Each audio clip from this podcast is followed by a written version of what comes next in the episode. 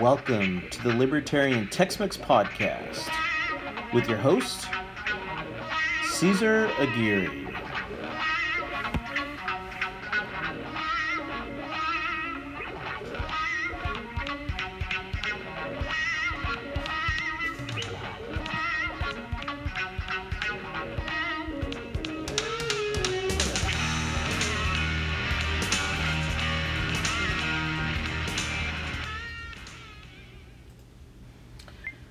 Hey everybody, Libertarian Tex-Mex podcast. Caesar Aguirre. I'm the Libertarian Tex-Mex.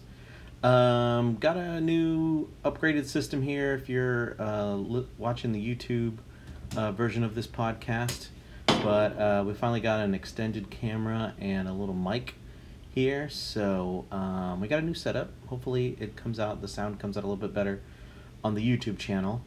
Um, we're also still hosting the audio podcast, so we're kind of doing dual at the same time for whatever fits your needs. So, uh, give me a you know give me uh, some feedback um, on any of the comments on Podbean, um, on Apple, um, or on the YouTube. Just let me know how the audio uh, sound is going. But with this new camera, um, you can see kind of the wide panel that's right behind me. Um, you know, I've been kind of spending a lot of time here because if you see the empty space in the back and the and the weights, um, I do pretty much you know at home workouts. I've been doing that for you know uh, over a decade now, and I, I, it's just my preferred way of staying um, staying active is just working out from home. It's just so much easier to get out of bed and do it, and not have to worry about you know carrying a bag to a gym or something like that. Um, and then, uh, you know, if you guys don't know, anybody just listens to the libertarian stuff, but I'm also, um, I do martial arts, and I've been doing that for, uh, you know, two decades now. And um, I just, you know, I think that's where I get my social fix. And obviously, um, I love have, having a good social network. So, you know, I'm usually out there, you know, talking to people, getting my social fix in other ways. So for me, the gym is just get air, get the job done and be done and you know move on with my day. So anyways background you see a little bit of space for my home gym. Huge comic book fan if you didn't know i'm sure you did hopefully you do. Huge comic book fan dc marvel star wars um, all that stuff my wife is as well. Um, so we have like a, a kind of a combined collection of stuff. But um, you can kind of see this is kind of like my creative room so I do a lot of, um, you know, uh, exercise. Um, you know, coronavirus country we're in right now. I'm doing a lot of video game playing. right. All right. Right now we're uh, I'm kind of getting really into uh, Star Wars Battlefield Battlefront. Sorry, Battlefront Two. Um, but then also we also bought the Iron Man VR a game, uh, which we have an uh, VR headset, and that has been awesome. So just trying to pass the time with that stuff and also reading comic books, watching TV, watching movies, stuff like that. Um, I also do my you know uh, professional work here on this desk, um, different computer and all that stuff. But anyways, but uh, pretty much I'm doing most of my spending most of my time in coronavirus country that we're in, um, spending it here and doing pretty much everything. So it's you know my place to uh, exercise, enjoy myself, um, also have a little bit of some creative, you know, some some creative um, environment, you know, some influence, um, and then be able to get some work done, like this, and you know, I say work very lightly because I I love doing this, but it does take a little bit of work, right, to get set up and get ready and all that stuff. So, anyways, let me know what you think about it. Um, we have a kind of a wide camera here, so you're going to be able to see pretty much the entire room now. Um, I'll have to figure out how to do the zoom and all that stuff later. But anyways, um, we got some uh, good hits on the last video. So thank you for watching. Uh, anybody who's out there, thank you for following, listening. Uh, we really appreciate it. We're trying to do. You know, I'm trying. I think my goal here is to have a more drawn out, reasonable discussion about certain things. Um, this is actually something I really like about other podcasts, like um, you know Joe Rogan, right? He likes, you know, I think he made a comment about the long form of conversation, um, you know, when you talk about something. And I think I think he's he has a lot of credence to that, right? There's a lot of good benefits of, you know, having having a conversation that's that's a little bit more elongated than what's on Facebook, right? Because on Facebook, you know, guilty as charged as me as well.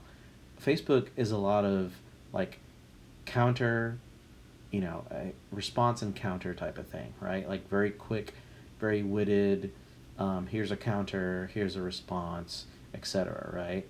It, it's really difficult to have a long form conversation on social media. You know, um, it's it's intentionally designed for quick interaction. Um, that community platform is like, you know, um, you, know, even if you even go on a diatribe, and you've probably seen me go on diatribes on my Facebook page, you know, sometimes you you lose people, right? Um, and so a lot of times, you're on social media just trying to do a quick, you know, gotcha type of thing, and you know, it's fine. It's got the, it's got its place. It's a community platform. That's pretty much what's going to happen, right? Um, and that has its own rules. But I think to draw out a conversation to see a little bit more of the, you know, uh, a little bit more of the layers of things, um, I think you need a long, a longer format conversation besides just text and, and Facebook. So um, I think probably one of the things that I'm sure we're all missing right now is the social interaction and social dialogue, where you can have a back and forth for, you know, twenty minutes, thirty minutes, or whatever, um, and we, you know, have you know the social skills to you know have you know have an opinion express it and let other people express how they want to feel and then you're kind of going back and forth um, and you know sometimes we interrupt each other and, and you know stuff like that. So you know there's there's a you know a pros and cons to everything. But uh, i think right now especially since we're all trying to quarantine and trying to bring this whole coronavirus thing down as much as possible I think we're losing some of that social uh, interaction, those social skills that we've been, you know, honing, you know, pretty much our entire lives. And I got to be honest with you too. I mean, as much as I want to stay here and bring that curve down, um, I'm also missing, you know, a lot of my social interaction. It's one of the reasons, you know, we moved into the city of Houston was because we want those social engagements, right? Um, the diversity, seeing different people, meeting different people, and, and trying different restaurants and engaging socially in different ways. And um, you know we're kind of you know removed from that right now. So i think you know hopefully we can um, get back to some levels of normalcy soon um, by the end of this year hopefully.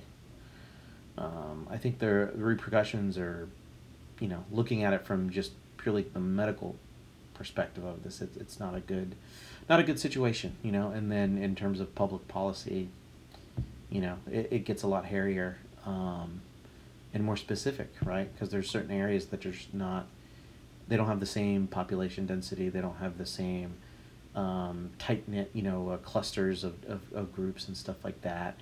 Um, so it, it just it varies, you know, and I, I don't, um, I don't envy anybody in a position of public a public leadership position where you have to make those judgment calls because it's um, man a lot it's a lot to balance right? Um, not just you know your public works but you know um, public engagements schools all that stuff. It's it's a huge dynamic system right? So um, it takes a lot you know and so um, I think in terms of the political you know the politics of things then you add that layer on, on top of that and it's like you know even crazier, right? Um, this whole whole thing, as libertarians know, it's you know this blue team, red team, blue team versus red team, the left versus the right. This is very like two dimensional conversation about about things, you know, and you can see it in conversations like the coronavirus, you know. It's very definitely blue team versus red team. Um, you know, a virus has become, you know, some woke thing um, to the right, you know, and so it's like immediate rejection of, of science, of evidence. And so I think it's very important and very incumbent on um, libertarians out there to still try to be as evidence based as you can, still try to deliver some of those messages of, you know libertarian principles, um, and still being able to challenge you know people with their thinking. You know, I think most people are very much in the it's a left or right issue. It's a red team versus the blue team conversation, and I think sometimes we have to be reminded that it's it's more than that, right? We're not two. We're not a flat sheet of paper. You know, like we're not two dimensional. We're we're three dimensional, man. Like you know, we have shape and we have different angles in in views of things, and that makes us very unique um, individuals, um, which is a core concept on on the libertarians. So, I think looking at all these things that are going on, lots of stuff going on. You know, it's not.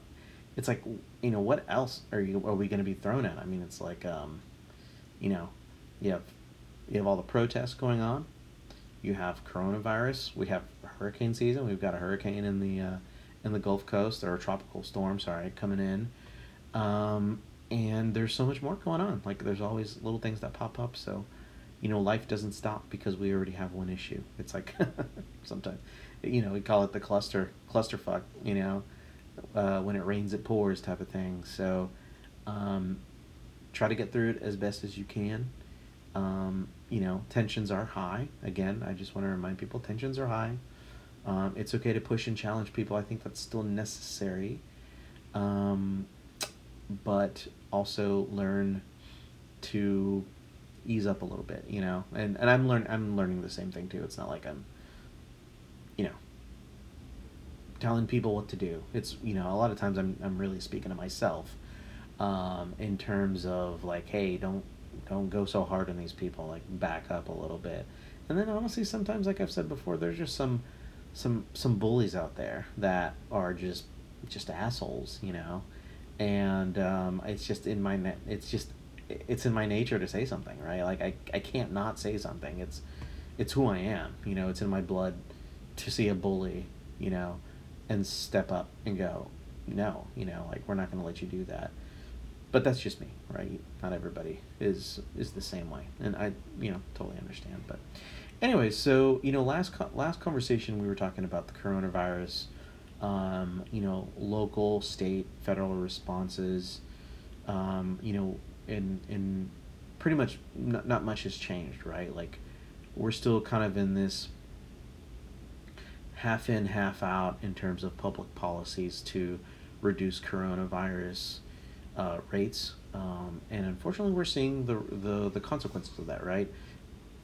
You know, and we go back to you know, regardless of whether it's a public policy or not, the individual is always responsible for their own actions, right?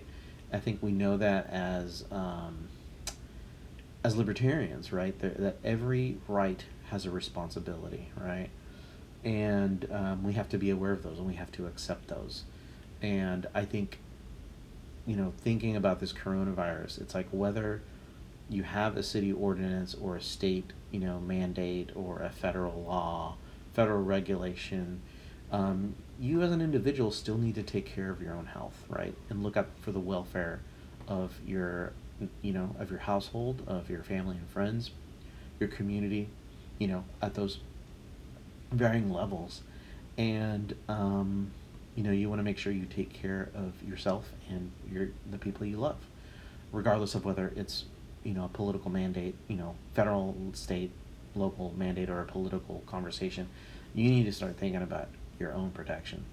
Um, and I think those people who don't believe there's a threat, who are putting their themselves and their family and friends at risk, um, I think you know for sure, you know those people's circles need to put that person to task. You know what I'm saying? Like, you know, if you're in that circle and you have a friend or a family member who is like, I don't believe this is real, I think it's fake or it's overblown or whatever, you need to step in and say, hey, you're, you know, you, you're, you're in this, we're in this together, right? Like you're in our network and what you do is going to affect us. So we need you to step it up, whether you agree, whether you agree it's a real thing or not. You know, I'm asking you when you're near me, when you're in my business, right? when you're in my property, you wear a mask, right? That's that's ultimately, uh, unfortunately, what's going to happen, right? And what's happened with other viruses in the past. You know, people people had to take individual responsibility, um, and understand that there's consequences to not taking responsibility. And unfortunately, you don't want that, right? You don't want people to say, "I accept the consequences," and then they end up dying, right? Because you've seen plenty of people like that, who you know thought coronavirus was a hoax and that everything was fake and you know all this other stuff, and they end up getting coronavirus and and dying and saying, "I thought this was fake," you know. So you definitely want, out of just genuine concern for other people, you don't want them to experience that. But um, I think there's only so much you can do, right? Um, you can say, "Hey, your you know, company policy is this," you know. Um, you know, in my house, my policy on my property, it's it's this. Um, you know, in our city, we suggest you do this, right? You can you can ask for them to do that, but once they're out on their own, you know, it's it's hard to control, and I, I think we see that, right? I think, you know, tapping into individual motivation is going to be the the real important part to curving curbing the coronavirus issue right now because I know in Houston it's just it's exponentially growing, right? It's it's not going down. Um, deaths are going up. You know, positivity rates is, has not been going down. So we're not seeing, you know, this plateauing of like everybody's getting herd immunity, all that, all that stuff that you know people who are just in denial of this reality that's going on. They're just saying, oh, we'll have we'll have herd immunity and it's not that big of a deal, etc. But I mean, when you look at the numbers, when you look at the things we're about to do, like, you know, opening a school to a million, you know, a million kids, you know, uh, you know, a percentage you know, uh, if you just do the math on the percentages, that's enough kids to infect the teachers and the staff, and then they go home and they go to their families. It's just it, there's medically speaking, it's just not intelligent, you know, to do that. So I think I think the science of things, right? Data driven decision making is always something I'm gonna is always something I'm gonna preach. Now maybe you don't have to bore somebody to death with the data, right? Uh, but you have to really understand yourself, how to look for the data, how to find it, what does it mean, and learn to interpret it, all that stuff. And then when you're having conversations with people, yeah, you can mention, you know, certain percentages or ratios and stuff like that. But you know, the the way to persuade people is always going to be through emotion, right? Emotion or feelings of something. And so, you know, I think for me, you know, my you know my strategy has always been like learn to read and learn to analyze and share that information with people. But once you're, you know, synthesizing this um, and, and saying things about it, then let's have a different approach, right? You know the information in your head, you know where you are, you know the things that need to be done. So, you know, um, use some, you know, communication skills, right? Try to have some analogies, um, make it personable, you know, things like that um, and be sincere, right? Be authentic. I think those are things are very important when you're having conversations with people. And I think this platform of the podcast or the video cast now, both video podcast and video and you know podcast, um, is important to have to be authentic and be genuine and sincere. And I think um, people are starting to realize that, especially when you look at the media. There's a lot of insincerity, a lot of you know, questioning what people's motives are and all that other stuff, um, which is sad because you would think, you know, for news, you would just report the news, right? But we know, I mean, we know it's people kind of find that boring, right? They want to see color commentary, etc. But now you're just, you know, veering off from news report. So there's certain sources you can, you can still rely on, but there's definitely some major sources that are just complete completely terrible. They're just editorials based on politics, right? We know we know who those news channels are, right? Fox News, CNN, um, you know, all those things.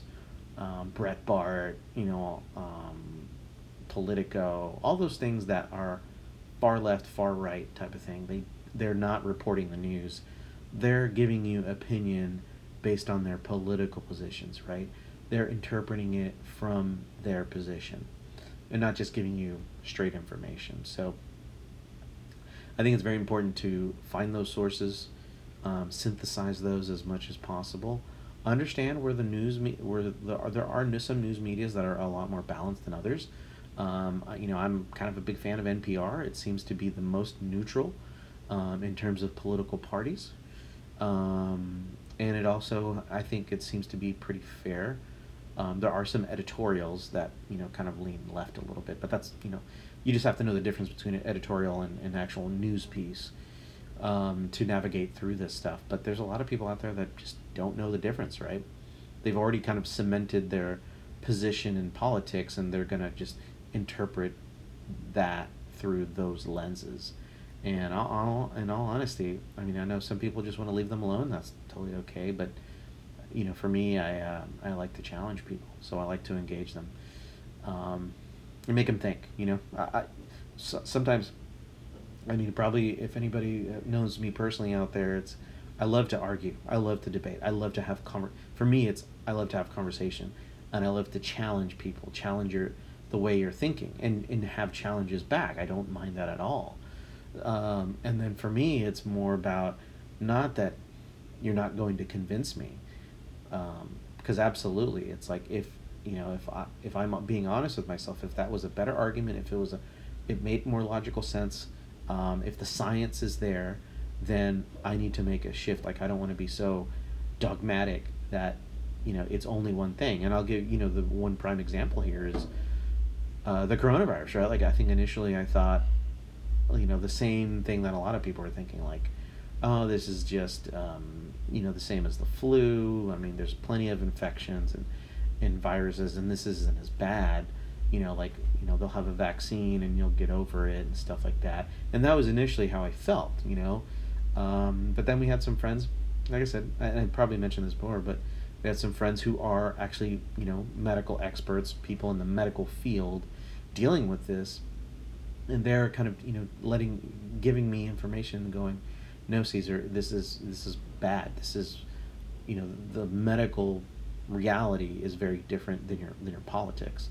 And so you know thinking about that i you know there's no way for me to sit in that position like oh it's no big deal. Let's not do anything about it. I mean, there's clear evidence that there was a problem. So you know pivot and let's move forward. And i think that that was my that was my opinion which kind of leads me into the prime conversation you know I, I let off on the last one which is the protest on police officers, Black Lives Matters, um, um, you know, police violence, all that stuff.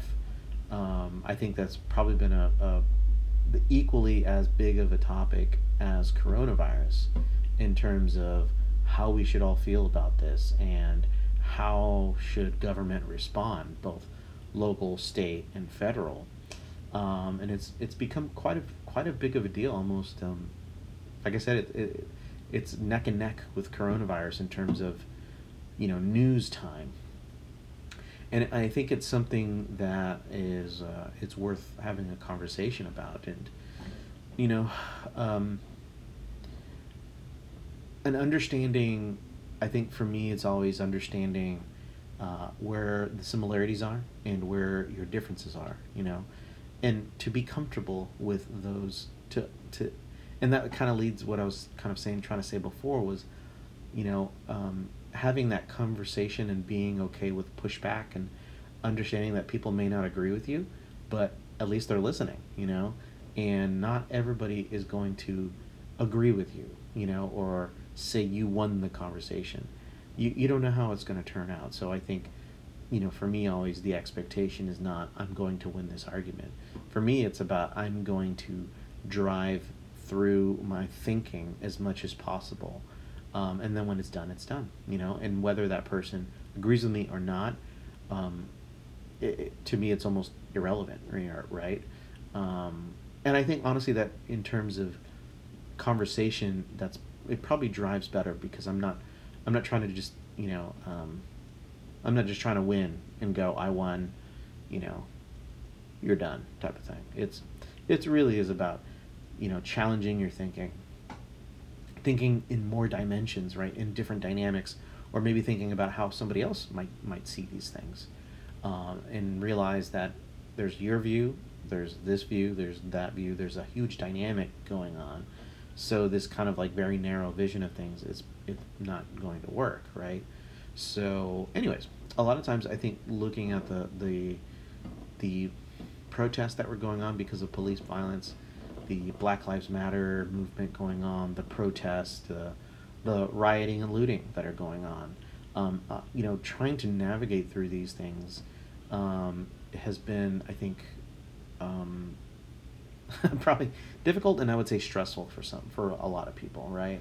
Um, you know, um, you know, if you're African American, you're out there and you're, you know, frustrated. You have to convince your friends that this is a real problem, or you're on the other side of that, right? And you're a, a non-African American, and you're thinking, what's the big deal? You know, I don't see these things.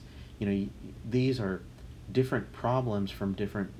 Pers- these is well, it's kind of viewing the same thing from a different lens, and I think uh, trying to put yourself in the other person's position, and understanding, going, how does this person view this thing from their position, and why? Why do they view that thing? Um, explain why some of these things are the way they are. Um, I think helps understand why people come from where they why where people are coming from you know um, but you know i think one of the one of the big things that that libertarians um, have been talking about for quite a long time is you know this the police state right or the abuse of power by government. Um, and you know you i think from the libertarian perspective you see that. I mean you see uh, you know groups you know communities of different types um, who are possibly over policed um, or they're the ones that have a greater impact of um, you know too many laws. And I and what I mean by that is I think specifically is you know you think about drug laws right? Libertarian basic libertarian platform is that people should be able to do what they want with their own body right? Do what you want.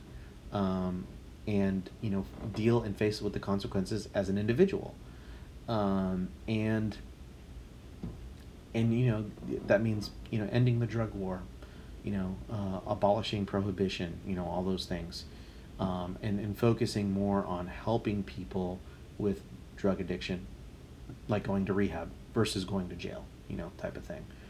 And we know from the data, from the statistics, that African American and Latino, uh, specifically males, um, actually are impacted more by these laws um, than their counterparts that are white, you know. And, and I think one of the things that libertarians will always tell you, especially when it comes to the drug law specifically, is that, you know, that you know the the drug use within the the Caucasian population, the white population, is a lot higher than it is in the African American and Latino communities, and yet more African American and Latinos are being arrested for drug use and drug possession than Caucasians than whites. So I think you know you start looking at a basic issue right on the front line is who's getting arrested for these things? Why are they engaging uh, with police officers? And you look at the laws that the police officers have to enforce, and you see right from the get go that we're, we're creating this collision course with law enforcement and these communities, African American, Latino, um, and especially if you blanket it over the top, you could say low income, right? Low income neighborhoods in general across um, ethnicities um, can be um, over policed, you know, um, a little bit more aggressive um, enforcement of some of these policies, um, and the and then and that's just the starting line, right? And then you start getting into the criminal justice system, right? In terms of sentencing, you know, that African American males and Latino males are sentenced, uh, you know, with much harsher penalties than their Caucasian counterparts for the same crimes. Um, and then you go into the prison system, right, when they are treated treated like dirt, right, and so you start creating this cycle of of issues, right, of tension, of of distrust, um, of everything, you know, and so I think you know, once you start p- picking apart all these things, we know that our criminal justice system and our law enforcement process um, is very messed up, and we need to do something about it now. Libertarians have, have believed this for, you know, several decades since their their inception, right in the nineteen seventies. They were always talking about ending the drug war, about you know the police state being a little bit being overbearing, right? and that these communities are directly affected because they are over policing and over enforcing these laws that are not hurting anybody, right? We call it victimless victimless crimes because, you know, um, nobody gets hurt, you know, when you're doing drugs, right? Besides you, obviously, but um, there's no victim there, you know, besides yourself, and that's when we say, hey, there needs to be some personal responsibility here um, you take care of yourself, right? Or your family does. You know, they send you to rehab versus jail. Um, so you're talking about non-violent offenders who are put into this system with other violent offenders. And then you're basically telling them to sink or swim just because of drug possession. You know, it, it, it's a totally messed up system. And a lot of these, a lot of the groups like African American and Latino uh, communities, specifically the males, um, you know, they get just thrown a bad deal from the get go, right? From the get go, you know, we're developing this paranoid uh, distrust, you know, with our community and the people who service them, you know, and then we go into these layers of it's just a, a rabbit hole of, of messed up, you know, fucked upness. And uh, I think it. I think we really need to look at some of these things that are happening right now, and stop pretending they're not happening and just say yeah this is this has been going on for quite a while and we need to do something about it right we need to put our, our community leaders to task and say you need change and we need real change right now you know um, and we see some communities right i mean we don't like the result of it but you know the it, like things of like um, you know defunding the police and, and disbanding the police in, in certain like what was like Minneapolis or Minnesota or something. Um, you you know you you you you want the solution to be something else, but in truth, I mean, libertarianism is about bringing the power down to the most local level as possible. So if these community these communities are making their own decisions, then you know it's a basic concept in libertarianism. It's the right to self determination. You know, letting individuals decide where their lives go. Um, and these communities need to decide for their self, for themselves what, what kind of community they do they want to be, and if they want to disband the police, they're going to have to deal with the rights and the responsibilities of not having security, right? And I and I always tell my friends this, you know, because I think the libertarian response has always been either you know going private or public private partnership you know those things. It's not on it's not a zero sum game it's not one or the other. There's some shades in there that we can accommodate we can navigate ourselves through some of these issues but you know um, at some point some of these communities are probably going to turn to private security right? And plenty of businesses plenty of communities um, especially here in houston i mean houston is so big that you know even with you know uh, even with thousands of police officers there's just still some communities that are not going to get the same level of attention as others. And a lot of these communities are are pitching in together for private security um, and it's it's working right like some of these uh, there's some you know some neighborhoods nearby that um, you know we're just saying hey th- theft and theft is going up um, we need more you know police patrolling um, and the, the police are basically saying we have only X amount of people and we're stretched thin. So these communities are hiring their own private security, like you see at Walmart or, um, you know, in, in corporate facilities. And, um, you know, theft is going down just by the sheer presence of having security. And they don't even have guns, you know, these, these uh, private security companies, they don't have guns, you know. So you look at some of these things and go, okay, maybe, maybe we're, we, maybe we're setting this up incorrectly, right? We're setting this up to create tension in the communities. And I think it's not fair to to both sides of that, right? To the African American and Latino community, um, we're setting them up to butt heads with law enforcement, right? And likewise on the other side, you know, we are setting up law enforcement to be have to have butt heads with those communities um, that are going to be affected. And you know, I think, you know, we, we look at law enforcement, and I think we all know that nobody, nobody, nobody, at, at, in a you know the broad level, nobody goes into law enforcement because they have the intention of abusing these communities, right? Um, for the most part, right? There's you know there's always you know percentage of people that are always wanting to inflict their will and that you know if they want they can get away with it with certain certain people they will um, you know that's definitely something we have to look out for and, and weed out in you know the um, screening process but anyways you know we know law enforcement is the goal is not there to you know abuse these the, uh, all these different communities um, they want to go and they want to help you know protect their communities um, they have that intention, right? Um, whether it's, you know, misplaced or abused or whatever, totally understand. But a lot of the a lot of these people, you know, want to go and, and protect and help people who need protection, right? So, you know, there's a lot of alternatives to that, and I think one of the big things libertarians always talk about is, you know, um, private security, you know, um, or community pulling together for their own, poli- you know, their own policing and you, like I said, you can do that with without a gun, right? So you don't put people in direct conflict with each other. You can say, "Hey, this guy's patrolling the area. If you know if he sees something, he's going to report it, right? He's going to call the fire department, or uh, he's going to call you know the police, um, that type of thing. So it can be a good intermediary, right? Um, and we've I've seen a lot of good examples of, of private security that does the full enforcement, right? Detains people, um, stops you know domestic violence, stuff like that. So it's possible, right? We just we just haven't tried it. So I think that fear that you see from a lot of kind of right leaning conservatives that you know if police aren't here, the whole world is going to go go to hell. It's like no, not really. I mean, you have alternatives.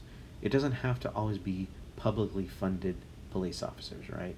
your community could literally hire a security two security for guards in a car you know policing the area and that will reduce all the issues you're dealing with so it's not like i said i think if you're a libertarian out there and you hear all these conversations you know it's not a zero sum game right it's not all or nothing or one or the other there's a shade of solutions out there and that's the thing we need to have conversations with people about so anyways, I um, one of the big conversations we that we've had with some some close friends um, in terms of you know Black Lives Matters and all the protests going on and um, all the, the, the rooting the, the looting and rioting that's going on.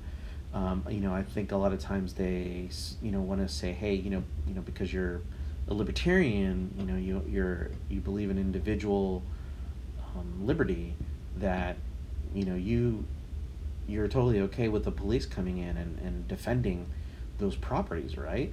And uh, it, it's not exactly like that not it's not 100% like that you know?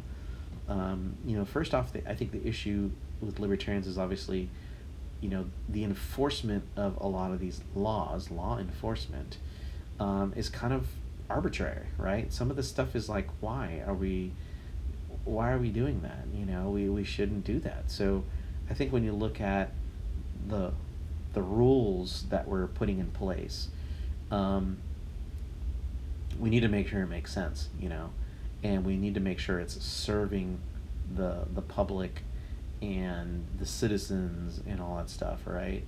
So, first off, I that whole idea of just bringing in, you know, uh, the riot squad or federal agents shooting out tear gas it, it, you know, it's totally antithetical to the libertarian idea, right? We don't believe in the police state. We believe the individual matters more than the state itself, right? The state, you know, is here to service, right? To um, administer for the people, right? By the people, for the people. But it's, a, it's, you know, the individual has more value than the state, you know, always will be for libertarians and I think that's actually where we overlap with Black Lives Matters, right? Because I think the whole the whole purpose of it and this is you know this is on their website i, I was read, just reading it right before i was actually looking at the libertarian party preamble you know the, the principle of the libertarian party and then looking at the black lives matters um, platform and what they believe. And there's a lot of crossover and i think that's what people have to realize is maybe not maybe you're not we don't have to view these these groups as enemies. It's not um, we don't have to play this game of blue team versus red team you know? They have some valid points that that cross over with libertarianism, right? Now it's not hundred percent, obviously, right? There are some things that we um, view differently, um, especially on the economic platform, but that, to me, is a matter of conversation and a matter of engagement and saying, you know, um, here's here's the reality of economics. Here's the data driven economic view and where do we overlap and where do we need to say maybe we need to have more conversations um, about what's more effective and what's not effective you know? Um, and look at that and, and i think instead of you know kind of kind of just looking at things at the surface level in terms of like the rhetoric and uh, the vocabulary of somebody um, it, it's really important to read through that and go okay what what is the point of this? And maybe we have the same point, but you know maybe the the verbiage or our strategies to achieve this is a little bit different. So then you know where can we find the common ground there? But um, you know I think I think the libertarian idea of, of individuals and the individual matters more than the state, um, and respecting people's individuality in terms of who they are and what they want to do and the lives they want to lead, I think fits very well with the Black Lives Matters um, principles. This idea that um, you know they they they want African American people to have you know say in um, in political clout in economics in social matters and uh, you know um, politics and, and all that and I think for me, I think it's it's a great opportunity to engage in the conversation as libertarians, and and and pull these people, pull these groups in, and say, yeah, this is actually what we've been talking about too. You know, I, I was looking at the platform like, you know, ending the drug war, ending the police state, um, you know, um, giving individual African American owners um, economic power, right, or political power, um, and all of that, you know, and all of that, when you look at from the libertarian perspective, it is about, you know, free speech. It is about property rights. It is about businesses uh, running and owning your own businesses and removing those regulations that keep, you know, um, you know, people starting from the ground up, um, who have no, you know. You know economic or, or you know political connections to get a hookup you know on a on a on a business loan or something like that right? You're talking about people who probably don't have and, and you know anybody right? Generally I, I don't even have political access to anything.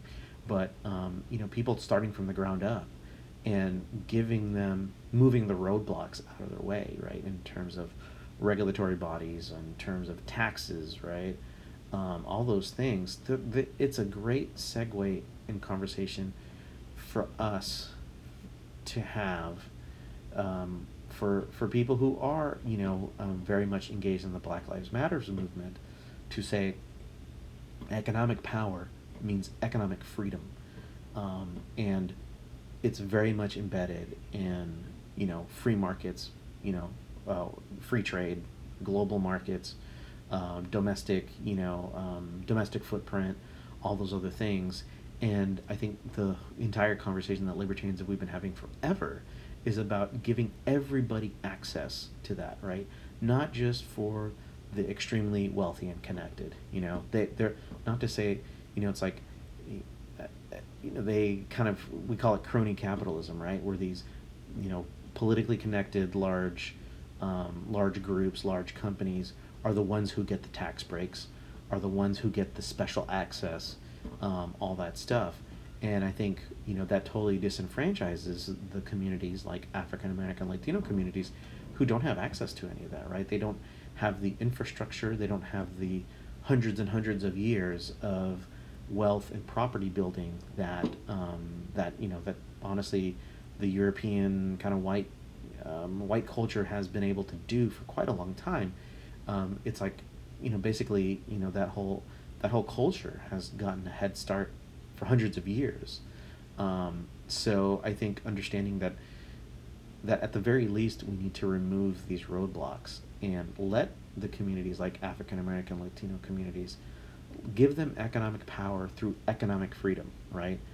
Getting getting involved in local businesses, free trade, global trade, um, reducing tax footprints, right? I think uh, reducing taxes is a is a really good, easy way to build wealth and um, and to build a business, right? Uh, starting from scratch, and I think you know those uh, those companies that are already existing um, people who've been doing this for a while, especially like a group like uh, you know um, Caucasian, you know the white population who's been able to build businesses openly and freely for forever since the beginning of the nation state here, the United States. Um, you know, understanding that we have built roadblocks that we need to remove and get out of their way, I think should be the, the, the least that we should do is to say the real key, the real thing that's going to amplify um, all these economic, political, and social power is for us to get out of your way. You know, get out of your way, right? Let's reduce the tax implications. Let's reduce the red tape. Let's get out of your way so you can start the businesses that you want, so you can get into the markets that you want. Um, you can get into the countries that you want to. So I think for us, I think for a lot of people have this conversation of, you know, hey, it's you know the BLM is super communist, all this other stuff. That's more hyperbole. Um, it's not really communism, right?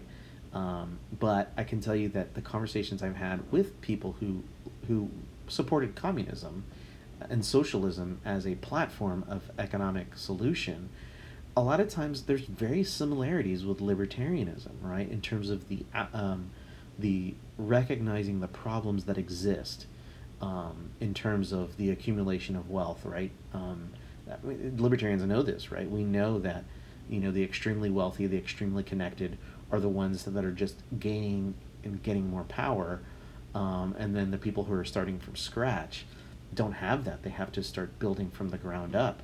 So you know it's better to kind of get out of their way, um, and and let other people do that. And we know some some major you know major companies, major wealthy people use regulation, use tax brackets uh, to keep people out. Um, and very specifically, you know, very specifically African American and Latino communities by having this tiered structure of blocks to get where you need to go. And I think if we all agree that we need to move the roadblocks, that economic power means economic freedom, um, and that social power means social freedom, and that political power means political freedom, that's when we open it up and say, this is for everybody, right? African American, Latino, male, female, whatever ethnicity, whatever sexual orientation, freedom is really the solution, right? and you look at the groups like Black Lives Matters and you realize their platform is about freedom, right? It is about kind of removing those roadblocks that um, that African Americans are dealing with right now, and, and I think their their view, their strategy is if we can, you know, uh, if we can focus on Black Lives Matters and get those things, that it will expand out to other groups, other individuals. Um, and, and I think you know I think we use that even similar strategy in libertarianism, right? We say the individual is the smallest minority group. That's kind of something we we've always said, right? You as an individual are always um, always under attack by the state because they always want to kind of control and regulate what you do. Um, and so you just expand that out and you think you know African American the African American community is just you know a collective of individuals dealing with their own experiences Um, and you can do the same thing with Latino and Asian and all, that, uh, you know, male or female. You can do that with any group and say these are a group, a collective of, of individuals. And, you know, you look at that and you think, you know, whether you are Latino, African American, white, male, female, whatever, you want to be treated as an individual, right? That that that that ethnicity or your gender or your sexual orientation, these things are not defining you as a person. And I think for, you know, if there was a group like the law enfor- like law enforcement or, um, you know, your neighbor or something like that who's judging you based off your skin color or your sexual orientation, that that that's not us, right? That's I mean that's not the full picture of us. Um, you know, uh, it's like me being Hispanic, right? Mexican American. Um, you know, I, I completely grew up in a, in a Mexican American household. Um, you know, on the line of Mexican, Texan, um, you know, American, even my own, you know, choice of choices of influences of different cultures beyond that. And I think what I've learned is that, you know, you you become your own person, right? Not one thing defines you in who you are. And, and to, for somebody else to judge you or define you by that one trait um, is kind of simplistic, right? It's a generalization. It's a, it's a simplistic. It's, it's, it's not fair, right? So I think when you look at a BLM, you know, and you look at that and go, these, you know, this group is being treated unfairly be, simply because of their skin. Um, that just is antithetical to the libertarian idea of individualization. So it folds in really nice. Now it doesn't fold in 100%, right?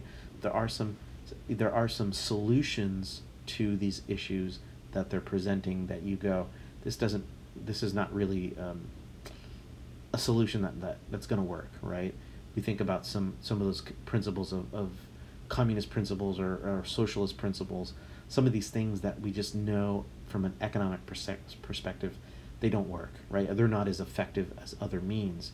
So we need to um, we need to have a dialogue right? We need to talk about these things and say exactly kind of you know what i was saying earlier was economic power means economic freedom right? When you're when you have the ability to control um, your own actions and make the decisions you want to without somebody else forcing you guess what that's libertarianism, man. You know, you're working in the free market. You're you're you're have the business you want, dealing with the customers you want, being able to move, you know, domestic or international, without the influence of government. Dude, that's libertarianism, man. That's straight up libertarianism. So I think you know when you look at you know m- movements like this, dive a little deeper. Try to look beyond just the external news, you know, news news cycle about protesters, you know, over here or looters over here. We clearly know. I mean, I know uh, personally, like in Houston, I saw like a total night and day that the protesters were here. They came, they left, and then there was rioters and looters that were not the same as protester protesters. So, I think that idea of conflating BLM with looters and rioters and you know all these other things that are happening. Um, I think it's very easy, simplistic generalization to do, but it doesn't do people justice, and you won't flesh that out on on Facebook, right, or Twitter. You need to have a conversation. You need to understand that there's a little bit of gray here. Um, there's a little, a lot of misinformation, but I think when we have these long form conversations, you'll see that you'll have more similarities to people than you don't. Now, there's some very hateful rhetoric out there, you know, and I think libertarians um, across the across the whole platform, you know, whether we agree with each other or not, um, you know, understand that there's there's just, you know, whether whether there's a law or not, you know, hate speech, we have no room for it, you know, not not in the party, not a libertarian party. Libertarian party is about freedom, you know, and respecting others' freedoms and rights, um, and and you know hate speech and hating people because of prejudice or generalizations or stereotypes totally not where we fit in and you'll see it in the libertarian candidate Jo Jorgensen um, she's you know flat out said that these issues that that are affecting the black community and latino communities are real and we need to do something about them. And it's all about, you know, over policing, about ending the drug war, right? About, um, you know, changing how we sentence people, um, um, especially specifically on how we view what what is a crime and what is not a crime. You know, I think drug like things like drug possession and stuff like that, not a crime. I mean, there's no victim on that. So maybe they need to go to drug rehabilitation, right? Maybe they need, you know, kind of outpatient, you know, um, conversation with somebody. Um, or legit, we just need to end the drug war, right? And say, you know, this is too pro prohibitory, and just say people need to handle this on their own. If you have a problem, you need to go to a rehabilitation clinic. You know that thing. We're not gonna put people in jail because of drug possession anymore. Honestly, that would be the real solution, right? And then you have police officers who are not searching for drugs, who are not going into communities with with you know an eye for what are they doing type of thing. They're literally out there in the community making sure that violent offenders are not out there, right? Like legitimate predators, you know, uh, you know, pedophiles or murderers or you know rapists or anything like that those are the people that should be in jail, right? Because they're violating other people's rights and individuality. Um, those people should be in there. Um, and we should find a way to rehabilitate and a way to manage those things. But you're talking about drug possession, you know? Maybe somebody who's doing you know, like tax evasion, like I don't know. So, some of those things is just we shouldn't put those people in jail. Not those types of jails, right? But anyways, so moral of the story I think today is when we, when I look at the the Black Lives Matters platform and what they believe, and I look at the Libertarian Party platform and what they believe, there's a lot of similarities. And um, I want you to go out there, read this stuff on your own. Don't just look at Facebook. Don't let Facebook and other people's opinions, um, in you know, um, dictate what you think is tr- the reality and not.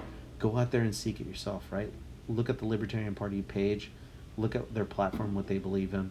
Sometimes when you hear what libertarians believe um, by Democrats or Republicans, conservatives or progressives, their version of it is completely distorted, right? So go out there, read it from the source, um, understand where people are coming from, um, and then obviously engage in the conversations. But yeah, I'm, I'm looking at this Black Lives Matters web webpage, and a lot of the stuff i'm like yeah this is what libertarians believe right um, you know um, you know we're talking about state state sanctioned violence and anti-black racism um, i mean libertarians we understand that right? We've we've been understanding that. Um, you know the kind of coercion that we talk about is you know the state's only power is to inflict violence on you to bend to their will. And I think if anybody knows what we're talking about, it's the African American community, right? Is you have the police coming in and forcing their will on on these communities, and um, we know that this is not freedom. This is not America, right? That's not that is not life, liberty, and the pursuit of happiness. You know, this is something totally different, and we need to do something about it. That's that's for sure. So yeah, I mean, I, I look at this and I'm, I'm nodding my head, right? End the war on black communities, yeah. End the war on black youth, black women, black trans queer, yeah. Like why why why are these why are these different people being abused? Right? These people um, getting inflicted a lot of pain that they shouldn't, you know. Um, you know, end to all jails, prison, and immigration to detention. You know, we look at that and go, okay, maybe there's certain people that that need to be in there, but maybe there's some middle ground on that, right? Obviously, we need prison and jail for certain types of people, but how that looks, how that's set up, uh, maybe they're talking about pri- uh, private prisons and stuff like that. Okay, we need to look at that and go, are we doing the right thing? Are we doing the wrong thing? Um, and to immigration detention. I mean, libertarians totally understand that, right? Life, liberty, and the pursuit of happiness means the ability to move from one place to another we totally understand this. Um, and the the death penalty, right? Um, the state does not have the right to tell us who gets to live and die, right? That's absolutely one of the things, right? And the war on drugs. We've been talking about that ad nauseum today. Um, and their surveillance on black communities. I think general libertarians believe that the state should not be surveilling anybody, right? You should not be collecting our data. You should not be spying on us. That's not your job. Um, so, yeah, that makes total sense. Um, the de- demilitarization of, of law enforcement. We've been talking about that forever, right? Um, so, yes, exactly. So, there's a lot of base platforms here that you can agree with. Um, it's not 100%, right? Maybe sometimes the solution is something different, you know, than, than what we have already been talking about. And that's okay. That's the time when you say, hey, here's the differences. That's the time you want to have the conversation with people. And it's a, th- actually, we agree with you 100% here. But we think the solution, the, the solution that could be a, a better solution is this, right? And I think at the core of that, when you look at the simpli- the the overall art overall arching idea of empowering um, the African American community with social power, economic power, political power. When you talk about power, you talk about freedom, right? Economic freedom, political freedom, um, social freedom, right? All those things are really wrapped together, and they are at the core of what libertarians believe, right? Nobody should get in your way to start the business that you want to do. Um, do the business who you want to do with, you know, do things domestically, do things internationally, going out to other countries, um, you know, being able to, to, to do what you want when you want. And the only core principle that libertarians believe in, in terms of what government should come in and do, is as long as we're respecting each other's rights, right? As long as you're not violating other people's individual rights, then you should be able to do what you want. And, and if you do, if you do violate people's individual rights, then there needs to be that government. There needs to be that person, the mediator, to go in and say, no, you're you're violating or hurting this other person. And that's why we have, you know, courts, um, local policies, um, federal regulations, and stuff like that. So there are certain things that make sense in terms of mediating those individual rights. Um, even when you talk about you know public um, you know environmentalism, right? Um, you're looking at you know making sure that our systems are enforcing you know individual private owners who are violating the public spaces like you know water pollution, air pollution, etc. Um, because we know, I think libertarians know that you know the issue is not more regulation it's the issue is actually regulating the laws you actually have in your system so you know instead of letting you know a gun uh, you know a military you know military industrial factory uh, pollute the water and give them a pass is to say that you know you're we're giving you funding here or you're a pub- public private partner you need to abide by these rules or we pull your funding, right? Stuff like that. So I think anybody out there knows that um, in terms of environmental violations, we know that the EPA has violated that hundreds of times. State and local governments have violated that. And obviously, the business partners of government have violated that more than just private in- individuals, private businesses um, who have none of those special grants, right?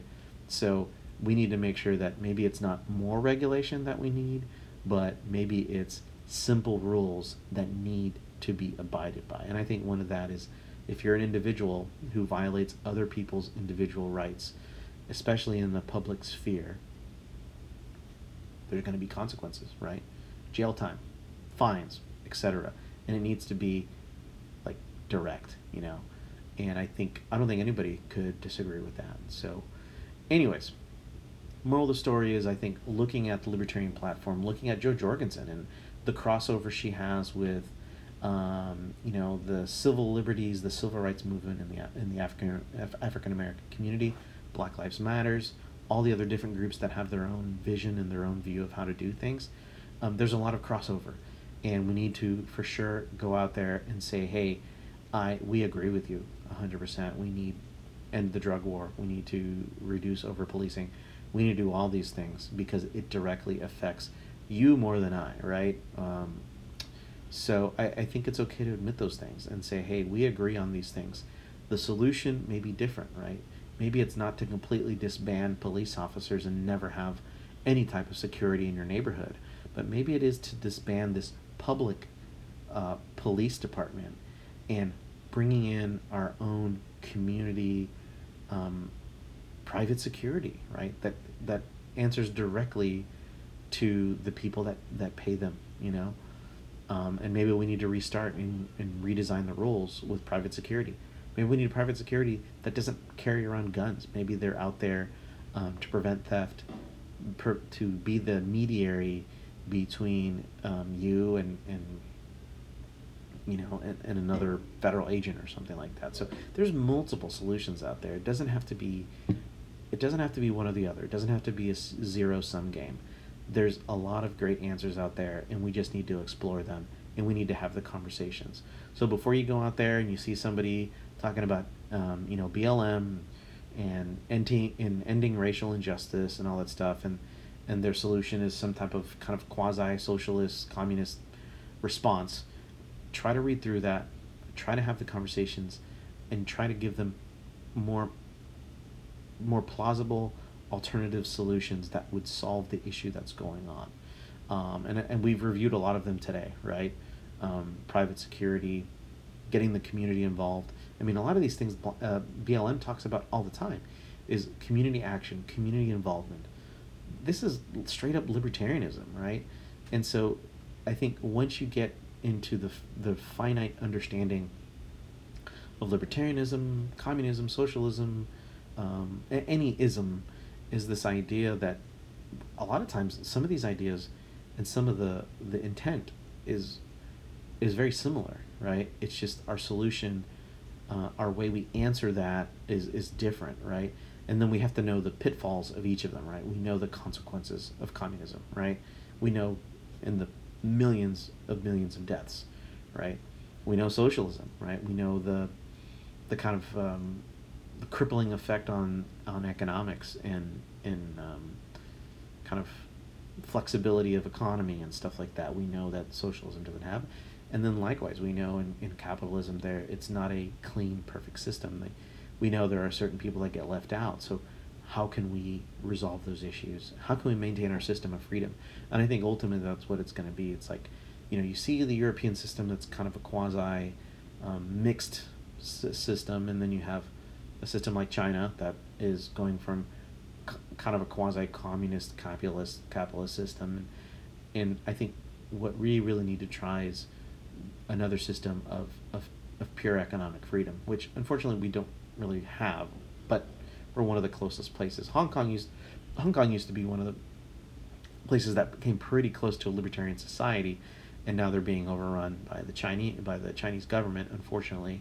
But you know, Hong Kong was really, really close to a, a libertarian society that we see a free market and free people, and they prospered greatly, right? And then you have other countries that are pretty close, you know, like Switzerland, stuff like that, where they have a very interesting system um, that is not too um, top down, you know, um, and they they have a lot of freedom and movement um, as they need to. So there's a lot of flexibility that I think the United States um, can learn from and, and even get even more into, right?